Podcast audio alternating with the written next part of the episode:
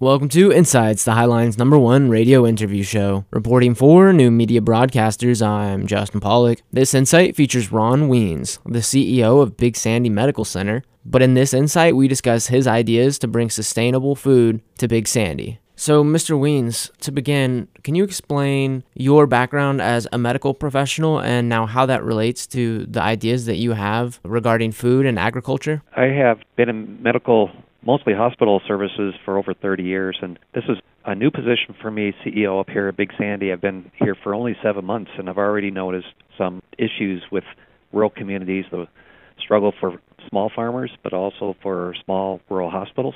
And I was looking at the the issues with food distribution and getting healthy food to local communities, and I realized how actually how vulnerable our systems are.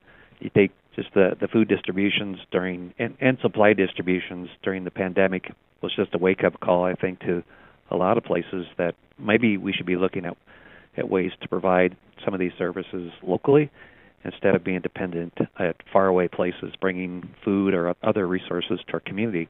So started meeting with a local and very well known organic farmer, Bob Quinn. He's a researcher and uh, has quite a reputation for his organic farming around the, the country and around the, the world, actually.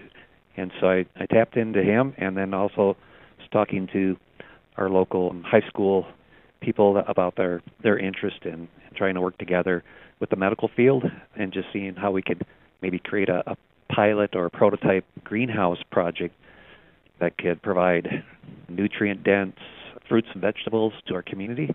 And Big Sandy's only, I think the population's about 600, and then take the surrounding areas, you know, we might get up to a thousand. So it's an excellent population size to try one of these prototypes of a greenhouse that could actually support the community. And then it would be energy efficient and self-sustaining as well, looking at solar energy, geothermal, and wind power type energy. So just being able to keep functioning and providing food for the local community when the power goes out. So that's kind of what we're looking at as a greenhouse project. So now, with that being said, what stage are you at in this in this project and in this idea that you have? What's being done currently? Very early stage. First thing, in order to be able to accept grants or any kind of funding, we need to set up a 501c3 organization. So that's been put on my plate to get that done, and so we're working through the articles of incorporation and all those kind of things to get our organization set up. It would be called uh, Big Sandy Sustainability Project. This was Insights, the Highline's number one radio interview show, featuring Big Sandy Medical Center CEO Ron Wiens. And reporting for new media broadcasters, I'm Justin Pollock.